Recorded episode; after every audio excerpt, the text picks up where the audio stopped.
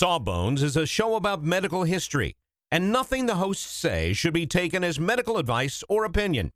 It's for fun. Can't you just have fun for an hour and not try to diagnose your mystery boil? We think you've earned it. Just sit back, relax, and enjoy a moment of distraction from that weird growth. You're worth it. All right.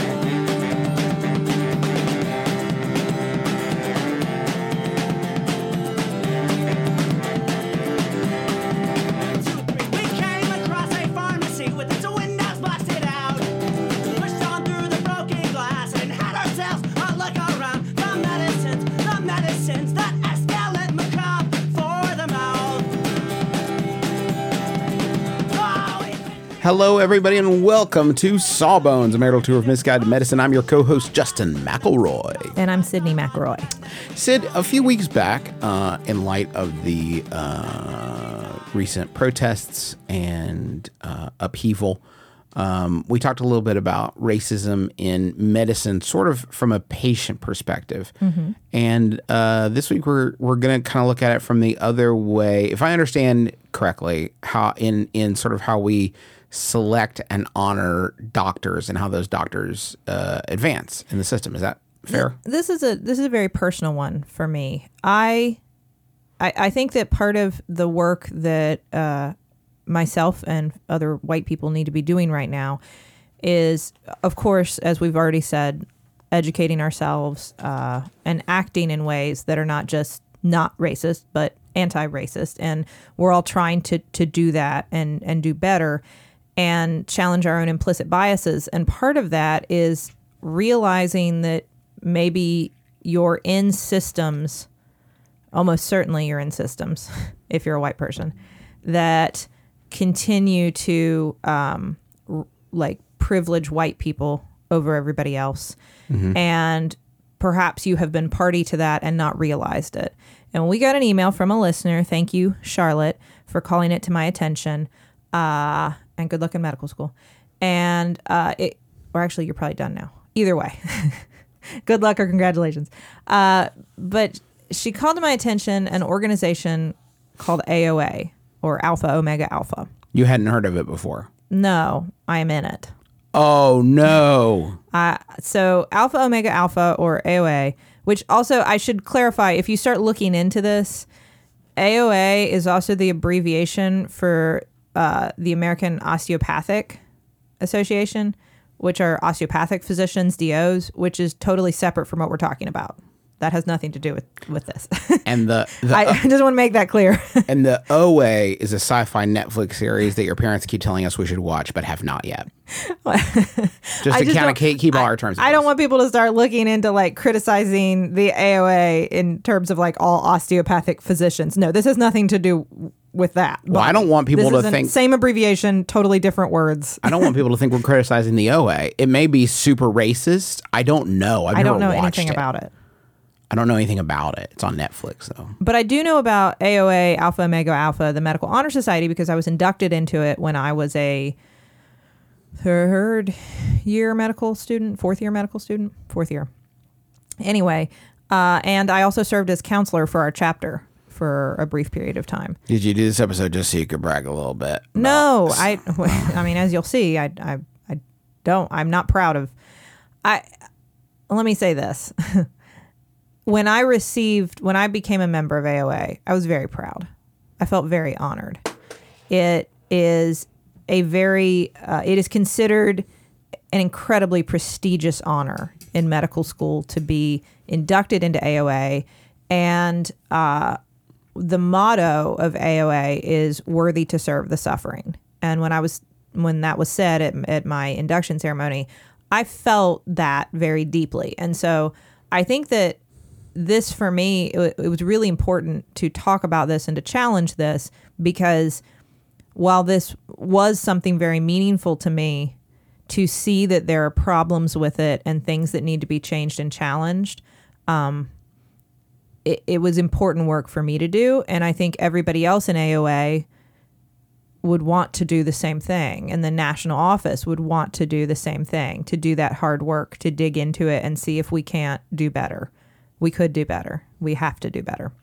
Anyway, um, I, I think that this is a good example of how white supremacy can get ingrained into these systems without anybody intentionally and without and with as we're I'm going to go through the history of it with people actively like saying the opposite, you know, actively stating that diversity is one of our goals, but still, you know, perpetuating white privilege. So let's get into what AOA is. Okay. Um, alpha Omega Alpha. Yes. Uh, there, it, like I said, it's incredibly prestigious. They'll, there are elections to induct new members. Uh, our chapter held them twice a year. I think you can do it once a year. Either way, uh, many medical schools have chapters. There are 132 total in the U.S., Puerto Rico, and Lebanon. And uh, you can be inducted as a student, but you also we also have inductions for residents and fellows and attending physicians as well. Um, people who have already done with their training. So, but the I, the real the real thrust of this is for students. That's where it really matters. And I know this might sound strange because you're you're probably familiar with like the honor society in high school, right? There was mm-hmm. something called the honor society. And then in college, I know we had I heard, I heard of it. I I heard of it. Heard about it. so there's a National Honor Society, which Heard of. well, I was in, so I You were in, so you kind of got a more of a familiar. There they give you a rose. Is that the National Honor Society? They give you a rose to let you know that you're in. did they? No, Uh, I maybe making that so. up. I, don't if- know. I don't As I said, that. didn't make it to that specific I think event. candles were part of it. Okay, you're making this sound wild now. you are you are freaking me out. Now, out. if you want to get into wild, I was in the chemistry fraternity, N- next, and that was a wild induction. uh, you know that I want to hear all about that, but I want to get a few drinks into you first so I can get the real dart.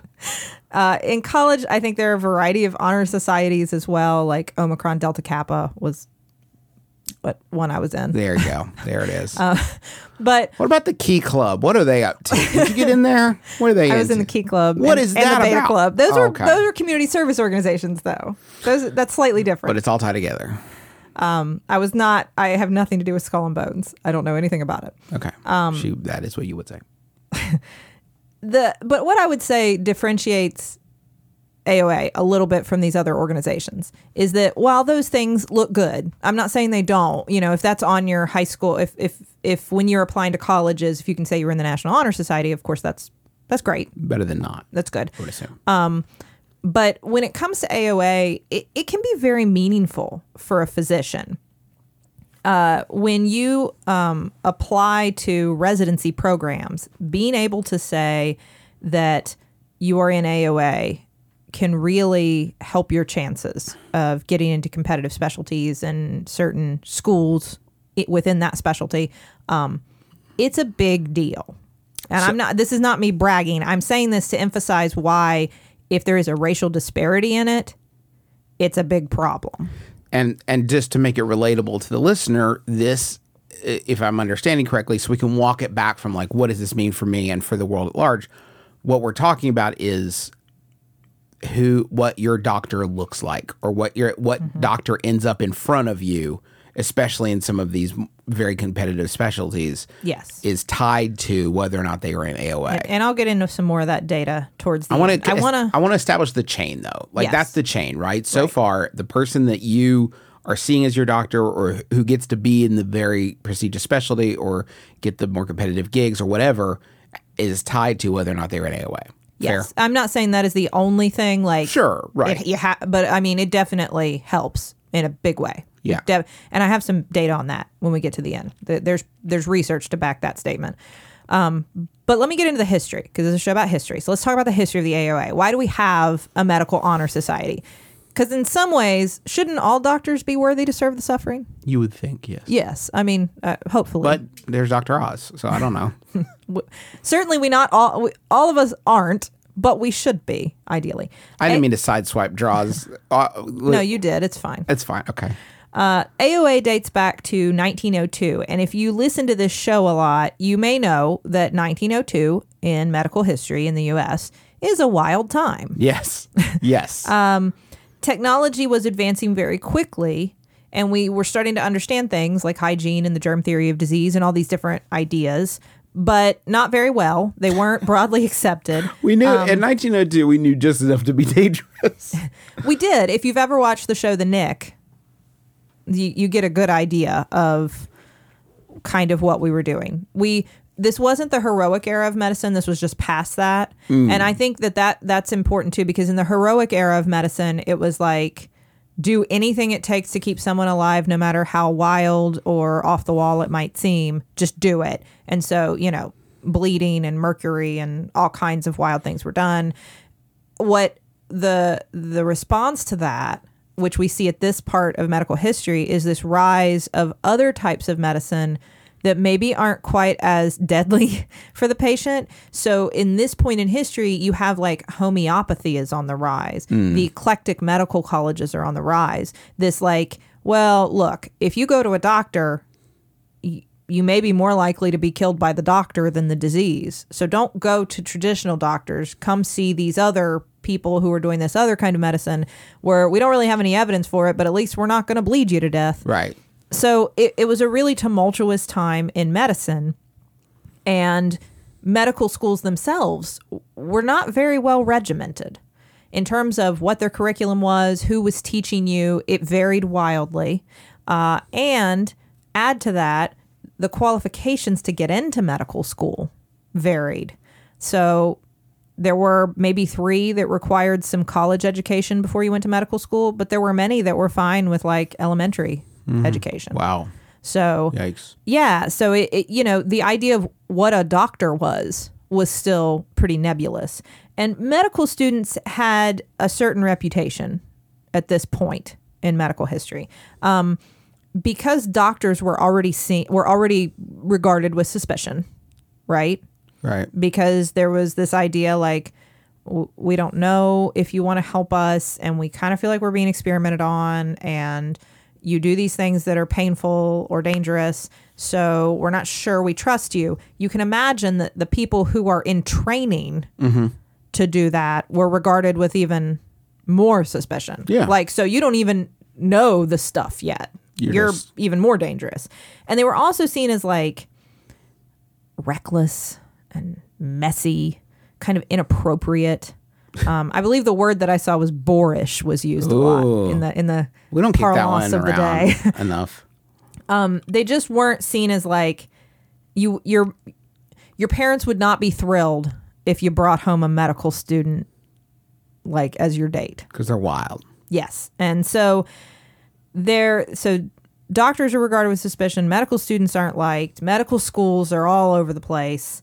Uh medicine is, you know, it's this whole it's it's a wild world. And basically there were a group of medical students who said we don't like this. We don't like this reputation. We don't like that uh, we're not always relying on science. We don't like that, you know, People don't invite us to really fancy parties because they're afraid we'll like put a cake on our head and get just wild like the Marx Brothers. we don't want people to we don't want people to continue to view the medical profession this way. We could do better. And so this group of six medical students uh, met on August 25th of 1902 at the College of Physicians and Surgeons in Chicago, and uh, in like the bacteriology lab. They got together and they said, "We want to create a society of doctors that will be. We will promise to be of good moral character, to honestly try to do the best for our patients, and to base our decisions on science, on academic rigor. We will be the best of the best, basically. And we are going to create this, and, and this way you will know if your doctor is in this organization, you can trust them. Yes, this is like a like the Nintendo seal of quality. Exactly, I guess. Trust me. probably. It is exactly like it. It's perfect. Perfect analogy. so they had a they had their first meeting in October of that same year. They had 21 students, and it really caught on. That's what kind of say is wild to be like, we're gonna create this super secret cool stamp of approval, and the first people are in it is just like us and some other people we know are all very chill and cool. So we're fine. well, that's I mean, if you think about it, if you want to start talking about how systems are bad from the bottom yes, up, exactly. these were probably six friends, right? I mean, or at least six acquaintances. And everybody who joined these original six probably felt that they were of good moral character Yes. and, and social standing and honestly wanted to do the best for their patients. I mean, I'm sure they felt they did. Uh, but they started this society, and many other schools followed suit. Very quickly, within the next few years, you would see other medical schools starting their own chapters of AOA, um, and even like very prestigious schools like Harvard and Johns Hopkins. Within the next few years, would start their own chapters. So, so it really caught on very quickly, and that and the exclusivity of it was a big part of the allure, right? Like, first of all, in the beginning, you could only be considered to even have a chapter if you were like a what what they would consider a legitimate medical school. Like, okay, you- Harvard, you'll pass. Right. Um, But uh, But Uncle Justin's School for Discount Medical Learning, you are on the wait list. well, and this specifically would exclude places um, like the eclectic medical colleges that were popping up and things like that. Right. Um, so aimed at like some good stuff, which is like we don't want to include schools that aren't teaching science based medicine, but bad stuff because you don't look like us and we don't think much of you, so you can't have a chapter. right. So initially, they were only at the best medical schools, uh, and the way that the, the they would choose members, so they had to come up with a way to choose members. So if you were ranked in the highest tier of your class, now it's the top twenty five percent. I don't know what it was in the in the beginning. I think it was something similar at the time. At the time, like the top quartile of your class, then your name was on a list for consideration and this this has changed over time but at in the beginning what they would do then is take this top 25% of the medical school class send that list of names around to all the faculty members of AOA because the faculty members didn't have a vote for all they had was a vote against. So they had mm. like veto power. Okay. so basically they would send this list around to all the faculty and the faculty would weed out anybody who they knew wasn't i don't know A ba- was a bad boy who played by their own rules. exactly. They would rule out all the Gregory houses. right.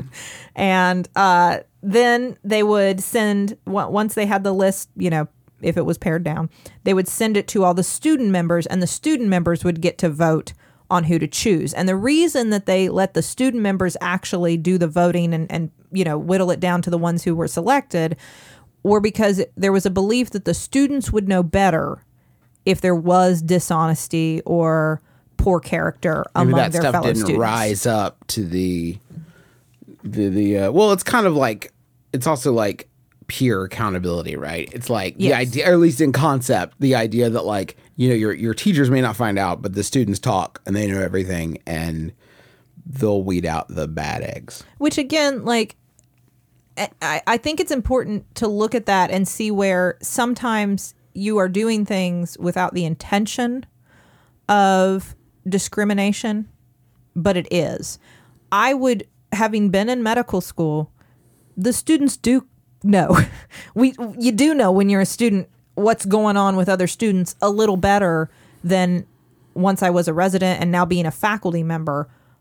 I I'm sure I don't know everything that's going on. I, do, I don't know all those things that the students know about each other. So like I can see where that idea came up.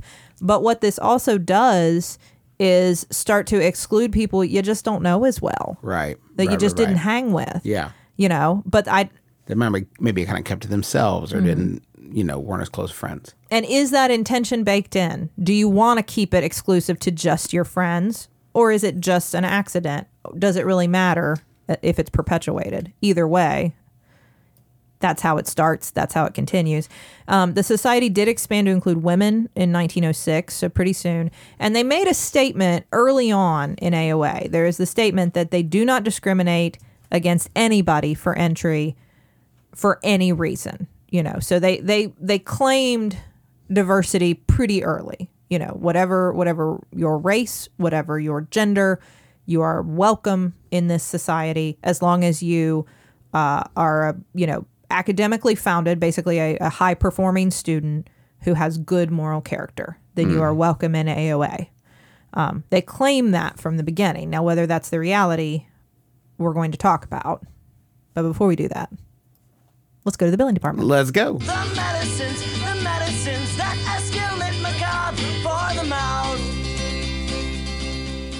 we have just started rehearsing for the summer theater. That's right. Summer starts in March around these parts, and that means we don't have much time at all in the evenings to make dinner. But we will not be just consuming Wendy's, uh, although there will be some Wendy's consumed, but we are going to have a little extra help with Factor, which delivers ready to eat, delicious meals right to your door and not like junky stuff you get out of the freezer aisle, whatever. This is real high quality chef crafted stuff that in two minutes you're ready to eat it. I'm talking about some Southwestern style turkey and mac. I think this week I'm going to be enjoying a shredded chicken taco bowl is is is part of my plan. Um, but they got like fancy stuff. Listen to this. Where are you gonna get this truffle butter filet mignon? I mean, seriously, from from from a, a box pre-prepared. All I got at two minutes. I'm eating filet mignon. that sounds delicious Yeah, it sounds delicious. And you can give these a try. And it's not just these meals. uh, We're talking pancakes, smoothies. They got some great wellness shots that are surprisingly delicious. And the meals you just eat and eat. There's no prepping, cooking, or cleanup. Get as much as you need by choosing your meals every week. You're going to get exactly what you want. No surprises here. Uh, and the, the meals, I can say, are delicious. So what do you got to lose? Head on over to factormeals.com slash sawbones50 and use code sawbones50 to get 50% off. That's code sawbones50 at factormeals.com slash sawbones50 to get 50% off. Sydnee, you know how you're always saying that you'd like to build a Justin McElroy fan site full of all your favorite quotes, clips, videos, and hunky pictures of beloved podcaster Justin McElroy? i don't remember Well, there's sa- no need to wait any longer, Sydnee, because Squarespace is going to make it easier than you could possibly believe to make a website uh, all about your favorite hunky podcasting superstar. I don't think I was going to. Squarespace, what is it? It's a tool. Think of it as the palette, the palette of a web design artist. But you don't have to be a web design artist. You could just take stuff off the palette that is created by real people that know what they're really doing and put it from the palette onto the easel. The metaphor is broken down. Basically, you're going to be able to create great looking websites that have fantastic customer support and help you unlock your creativity and do whatever you want to with your small business or podcaster obsession. You can sell products. You can uh, post your videos. You can share your stories about how Justin has shaped your life and is also a fantastic father. Folks, you got to stop waiting to make your Justin McElroy fan site. Go to squarespace.com slash sawbones for a free trial. And when you're ready to launch your Justin McElroy fan site, use offer code sawbones to save 10% off your first purchase of a website or domain. So Sid, it seemed like the wheels were about to come off a little bit. before I tell you, like, before I bring you up to date with AOA and why we're doing an episode about it, what what has shifted, um, I think it's important to remember uh, to talk briefly about the Flexner report in 1910. So, when AOA started, there were very clearly segregated medical schools. There were white schools and there were black schools. And there were not nearly enough for, well, first of all, of course, there shouldn't have been segregated schools. But if we are also trying to create black physicians, there weren't enough schools to do so to begin with. Now, the Flexner report was the result of, and I think we may have mentioned this briefly on the show before. Abraham Sounds Flexner familiar, yeah. spent two years um, funded by the Carnegie Institute, traveling the US and Canada, basically evaluating all the medical schools. Because of all this stuff we talked about, how medical schools were all kind of doing their own thing and being a doctor who came from one medical school in this part of the country did not necessarily mean the same thing as being a doctor. who Right. came- You know what I mean? So they're trying to create a little bit of like homo- homogeny and Yes. account or at least standard baseline. I would say homogeny is a very apt word. okay. Um, in this particular context. So Flexner went around and he he came out with the Flexner report, which was like a book. I mean, it's a giant report in which he kind of lays out his prescription, so to speak, for streamlining medical education and fixing all the problems and making everybody all the schools do the same thing. As part of that, he wanted to one, he felt like there were too many medical schools. So he hmm. thought we needed to close schools in general. We don't need this many medical students. We don't need these many schools. We need to close some schools. And two, if we're going to close schools, I want to close the schools that are the furthest from meeting the standards I feel like schools need to meet. Mm-hmm. Now, as a result of this, he closed all but two black medical schools. So already you're you're seeing a problem. Why did he why why did he have the ability to close medical school? Okay, well, no, I should clarify. He did re- not. close. he recommended, Did- okay, based it. on his recommendations, all but two black medical schools were closed. Thank you for clarifying that. You're yeah, right. he he would not have had the authority, but his recommendations were taken quite seriously. They they're the echoes of the Flexner report are today in today's medical education. I Hmm. mean, this was a big deal in the history of medical education. This Flexner report is defining. Uh, so anyway, he clo- so because of this, all but two black medical schools were closed. Um, he also, in the report, there is an insinuation that perhaps black doctors are best uh, left to only serving black patients, and that they might have sort of a lesser role in the medical hierarchy um, as I think he believe I believe he calls them sanitarians, um, insinuating that a, a black physician. He doesn't say this explicitly, but it, you definitely get a feel that a black physician could never be equal to a white physician. Um, so they have a place, but it is not at the same place that he would rank a white physician. And again, this is not it is not explicit in the report, but that is certainly the feel that people got. And it also kind of solidified the picture not just of a perfect medical school, but of a perfect doctor. The idea of what a physician should be and look like was a very white, male, New England, refined, mm-hmm. probably from a better family, probably a little more affluent, you know, conservative, austere kind of figure. Which is wild because if you think back and you think it like, especially, I mean, this is def- this is probably better uh, in recent years, obviously. But if you think back to like shows you watched when you were a kid or whatever, anytime a doctor is represented like you have just described, it is the same stock dude Yes. every single time somebody goes to the doctor. And this this uh this Flexner report really Dr. Hibbert from The Simpsons is the only counterexample from my childhood that easily springs to mind. I'm really happy that our kids have uh Doc McStuffins mom. Yeah, absolutely. Yeah. Um but I uh I so Although this- it must be extremely hard for her to get taken seriously. Uh, besides her race, definitely just her, the name McStuffins must be extremely challenging to be taken seriously as a professional in in this world. uh have you watched the show? Yeah. What? What? What are you talking? Yeah. What? She yes. ru- she runs that place. I bet she has no problem being taken seriously. McStuffins or otherwise. uh anyway, my point is it really it really gave America its idea of what a doctor was and what a medical school should shape doctors into. It obviously created way fewer pathways for black students to become doctors for, for black people to, to become physicians in this country.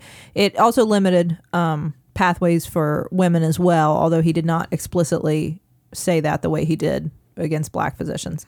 Um, but as a result of this, it wouldn't be until uh, the 50s that medical schools were integrated and and and at that point i mean like the the integration is so essential not only because it's the right thing to do obviously but because there were so few black medical schools. So you have segregation then you have no schools for anybody to attend. So of mm. course we have this huge disparity in the percentage of the American population, as we've talked about, that is black, and the percentage of physicians that are black. Is hmm. a there's a huge difference there, and the this is the root of that. This is part of the root of that. Obviously, there are many, but this is a big chunk of it. Right.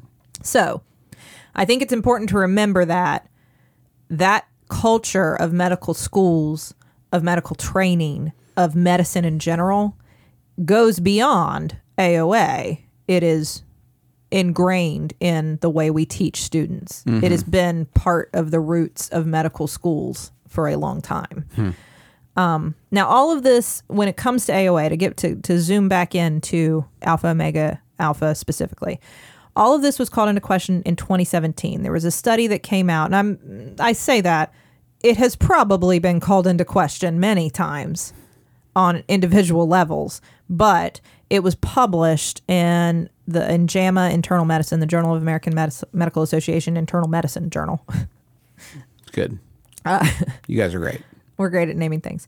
Uh, the, in 2017, uh, that looked at the racial breakdown of AOA members, and basically what this study said was let's let's uh, look at it was uh, Dr. Boatright was the lead author. Let's look at AOA honor societies and say let's control for the things that should be the same, right? Let's let's remove from there step 1 scores that's your first board examination that you take. So that's a big giant test that we have to take. Uh, let's take out of it research, how much research they're doing. Let's take out of it community service. Let's take out of it leadership activity. Let's take out of it membership in the Gold Humanism Honor Society, which is another honor society. Let's take all that out of it. Let's control for all that, and then see. And what would that leave? Well, then we're Just- just race. Yeah. Like if you remove all that, what what accounts for the difference?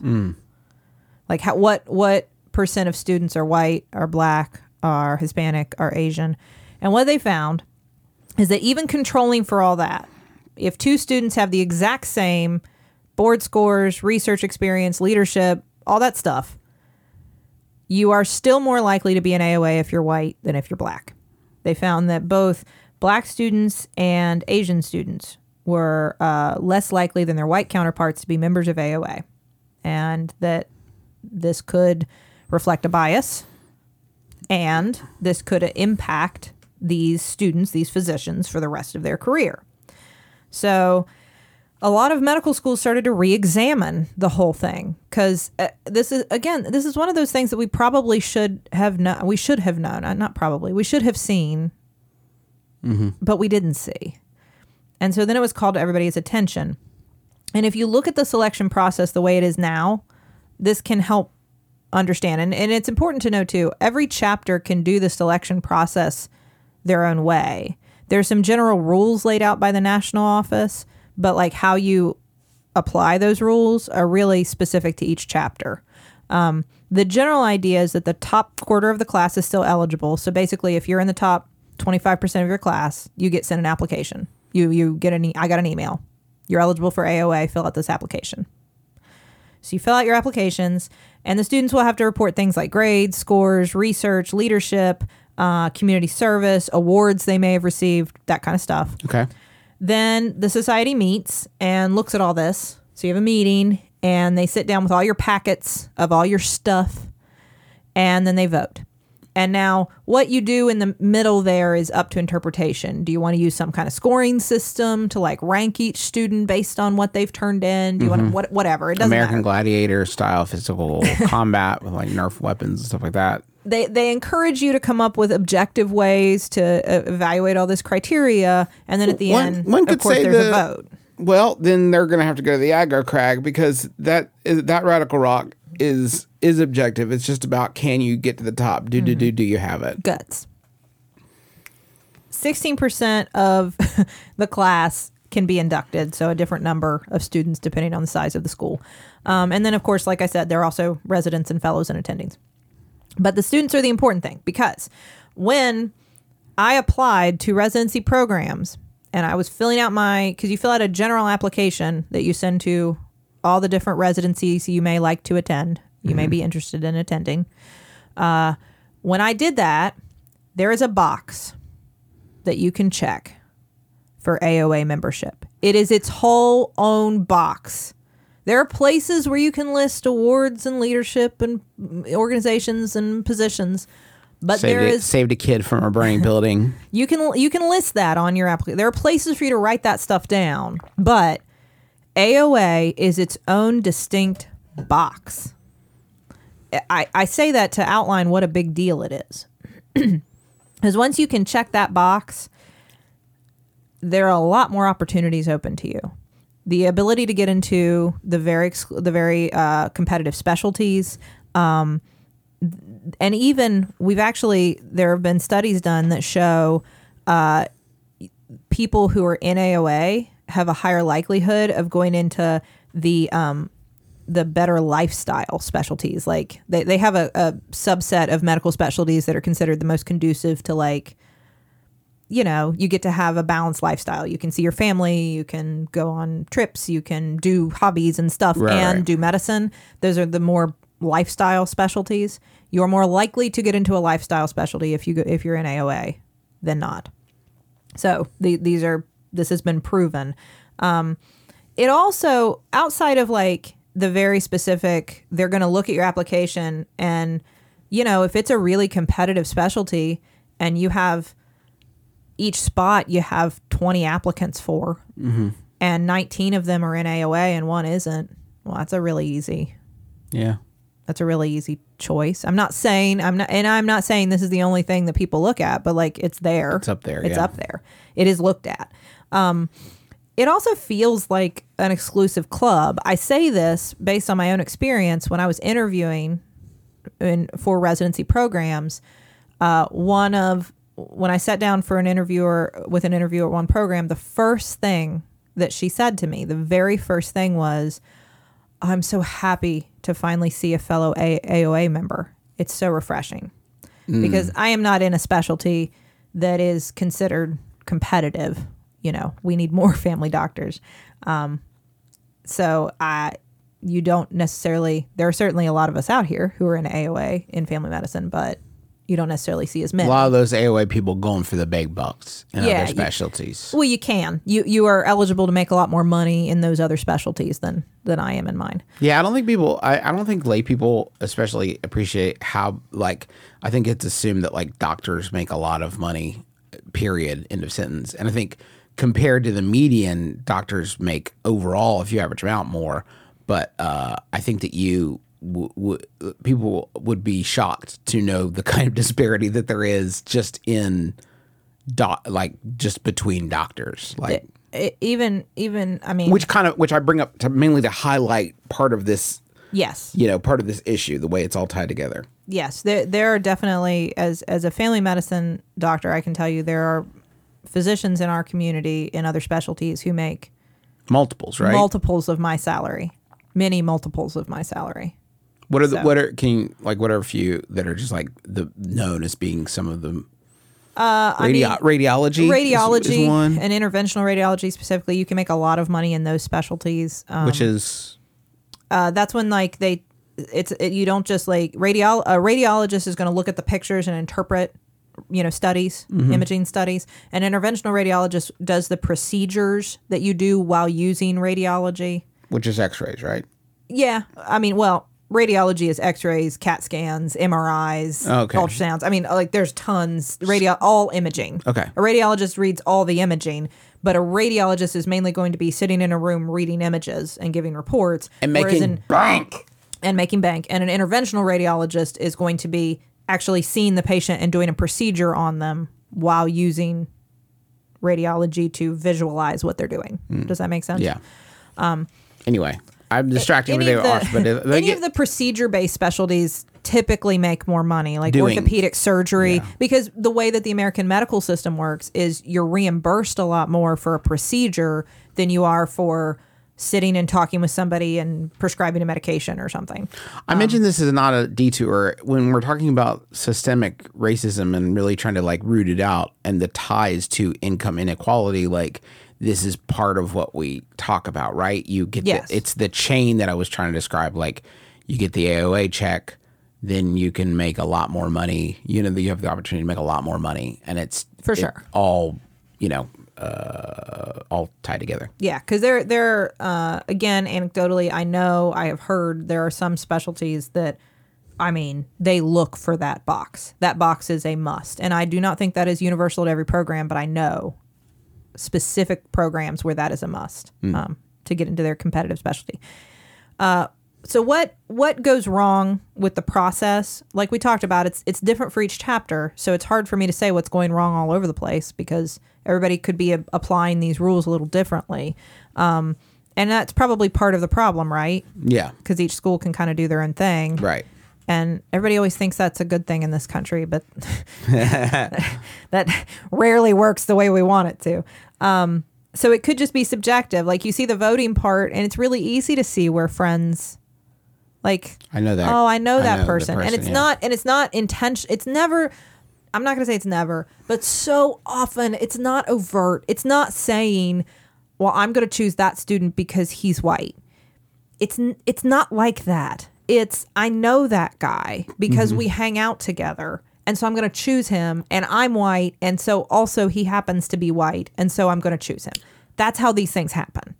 Because I hung out with white people when I was a kid because that was what I was most comfortable with, and Yes. so on and so on and so on and so on. And, and so like the, and it's really important to recognize that because people get so defensive and want to say like but I'm not racist. I would never. I would never. No, it's not you're not saying it out loud. You're not trying to do it. It's just the way our society has formed and it's why we have to break it all down. And it's why we talk about things in terms of like systemic racism because you have to understand that like the system that you're part of it ha- is racist and even if you are not if you have a hundred people who are non-racist in a systemically racist program it's still racist Right. like it still is And I think this is evidenced by the fact that there was one school that tried to fix this. The Icahn School of Medicine at Mount Sinai dug deep into this to try to fix this system, to try to see like, is it just that simple? Is it just that when we vote, we're tending to vote for people we know better and they happen to look like us. And so that's the problem. So they looked at their chapter, realized that it had a racial problem, that there were that white students who were way more represented than everybody else. So they came up with a new system. They blinded all their members to who would be like in a study when you you know blind a study to who would be um, to what the candidates look like, and they anonymized them. So they took all the steps necessary you would think to eliminate race as a factor. They just showed them all of the the good mm-hmm. stuff, right? Here's all the good stuff the students did. Pick them. It still didn't work. why not Okay. So, just like we've been talking about, the problem that exists within and AOA has been, I will say, as a member of AOA, I am happy that they are at least they're talking about it. They're because this this uh, study out of Mount Sinai came out last month. They they just put this out that they are going to suspend their AOA chapter because it cannot be done fairly. So, and th- this just came out, and AOA addressed it, and of course they're not thrilled about it, but at the same time they see the problems. They they are recognizing there are these problems. Uh, the system of medical school creates all of these inequalities in what you can achieve. That it looks like it's always going to look like a white student might be more qualified than a black student, or not always, but it is often going to look that way. Um, let's think about how grades are assigned. In your third and fourth year of medical school, a lot of your grades are subjective. How well did the student do on the rotation? How good is their bedside manner? How well did they connect with patients? How um, how organized were their presentations? How you know professional did they act? These are yes. You can see how You- many look, places. you- yeah, you don't have to peel up too many layers of the onion to And- and- see the. and again, I, I I am not saying people are intentionally grading based on race. That that's the thing with implicit bias. You don't see it. It's just in you, and you don't know it's there until you challenge yourself. You know to to change it. Um, so grades are part of it. Uh, when it comes to um, research, research. So it's big in medical school to like partner with an attending and do some research. Get your name on a paper. That looks really great, especially if you want to go into something like orthopedics. It looks really great if your name's on a paper. Well, who gets to work with the attendings and who do the attendings like know and offer like, "Hey, I'm to write up this patient. You want to work you want to work on the case with me?"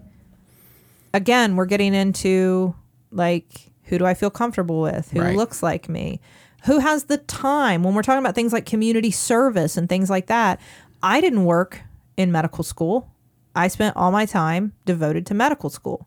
I didn't have to work. It was just me and you, and you worked. And so I didn't have I didn't have any family to support. I didn't have any bills to pay. Well, I mean, we had bills, but uh, you know, you paid them. That's privilege. All that privilege gave me more time to do another research project, to Right. do another community service project, to do all that stuff. That's all privilege that allows you to participate in that. And then we turn around and reward your privilege with the privilege of being an AOA, which is rewarded with the privilege of a competitive medical specialty, which is rewarded with the privilege of a great lifestyle and a big paycheck. which is rewarded the privilege of choosing the med students that will work with you on research projects and And who do you so give on. awards to? Right. Who do you make the leader? Who who gets voted to be president of different clubs? I mean, all this stuff is tangled up with discrimination and implicit bias. And so when you start looking at other criteria, it's all a problem. Who gets to be an AOA? It all starts to fall apart. So of course, if if the system is inherently racist, of course the honor society is going to become racist too. It's just an extension of that system. Um, so some schools don't have them. There are a handful of schools out, not many, but there are like seven or eight. I think this might make eight that don't have chapters. Um, some in part because of the racial issue, some just because it creates this really unhealthy, competitive atmosphere within the students where you're not really focusing on being the best doctor you can be as much as beating all the other students, which is a culture in medical school that we don't need. And there are lots of things in place to try to eradicate that. Now, That's already a known problem. Um, but what needs to be addressed is so much deeper than that. And they've talked about it. That Mount Sinai uh, study talked about it. Um, and AOA has kind of mentioned it. But I think what we all need to address in medical education, and I say this as a faculty member, uh, maybe the whole way we grade and evaluate medical students, maybe it all needs to be reexamined.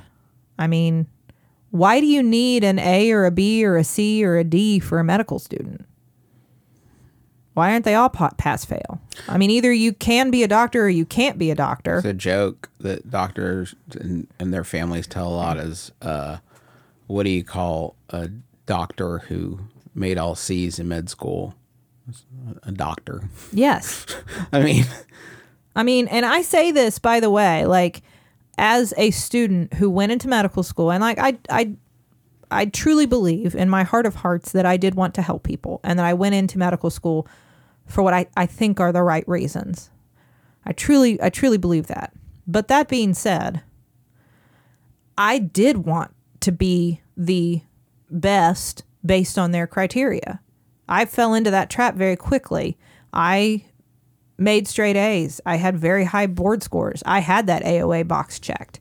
I wanted all that, all those honors and accolades. I was part of that that very negative, unhelpful and discriminatory piece of med school.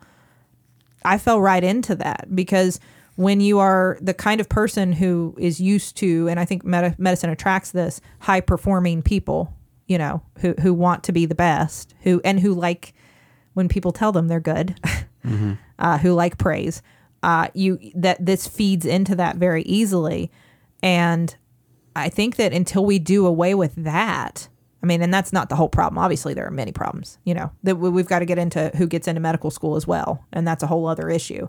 But in medical school, it, it shouldn't really matter what your grades are, your scores are, as long as you know enough and you care about people and you are capable of doing the job. Why does the rest matter? And I think like if we started looking at maybe if your maybe your ability to overcome barriers to get into medical school and become a physician, maybe that's more valuable than a really high board score. I would I would argue that you could that you, that it is. Maybe your capacity for compassionate communication is more important than your GPA. Um, I think that you know a pass fail system would be a really easy way to start with these things uh, because I can teach as a medical educator. I will tell you I can teach students and residents. I can teach them anatomy. I can teach them bacteriology. You know, I can teach them biochemistry. Well, I don't want to teach biochemistry, but you get the idea. I can teach that stuff, but I can't teach you how to be worthy to serve the suffering. That that is a whole other thing, and the idea that um, in AOA, where where that is our motto, which I took very seriously, and I think should be taken very seriously, to be worthy to serve the suffering, we need a different culture, and th- if we change that culture, that is one piece of diversifying who is a doctor, who gets to you know be in whatever specialty they want to be, and how do we change the American medical system so that it reflects the population of our country better. Well, here's hoping. It's at least at least they're rec- I mean, this is relatively new, like you said. At least they're recognizing it. I mean, I don't know Yeah. if there's a fix, but I have hopes for AOA in that I, as a member, I know personally, and like I said, a former counselor, I know personally a lot of the members. I, I feel like there will be a drive to do better. I hope there will. I hope there will. Um, because until we can make it better, I, I don't think it should be considered in residency interviews, you know, until it's more fair. well, and I'm and also why am I ex- excluded? As long as we're talking about it, Well, honey, you're not you're not a doctor doesn't seem fair. or a medical student. It just doesn't seem fair. Thank you so much for listening to our program. Uh, we hope you've enjoyed yourself. Uh, we are part of the Maximum Fun Network. If you want to listen to more great podcasts, head on over to MaximumFun.org and check them totally out. If you want some Sawbones merchandise, you can go to McElroyMerch.com and you will see a bevy of beautiful uh, items just waiting to be uh, uh, bought up by you, our beloved listeners. I'm sorry I made you seem like a sheeple that I was herding into our merchandising wagon. Can I can I say one thing? The uh, the student Giselle Lynch, who was quoted in all the articles about uh, Mount Sinai and who helped with this study that just came out last month, really, I, I think it's really impressive how a medical student took it upon themselves to see this problem and speak out about it and take on a system that I, I mean is so entrenched and she and I imagine got a lot of pushback about a lot of a lot of people were probably angry. I just think I really admire that. I wish I had had more of that that stuff in me when I was younger. Um, I'm glad I have a little bit of it now, but I just wanted to congratulate her on on doing what she did. Thank you so much for listening to our program and be sure to join us again next week for Sawbones. Until then, my name is Justin McElroy. I'm Sydnee McElroy. And as always, don't drill a hole in your head.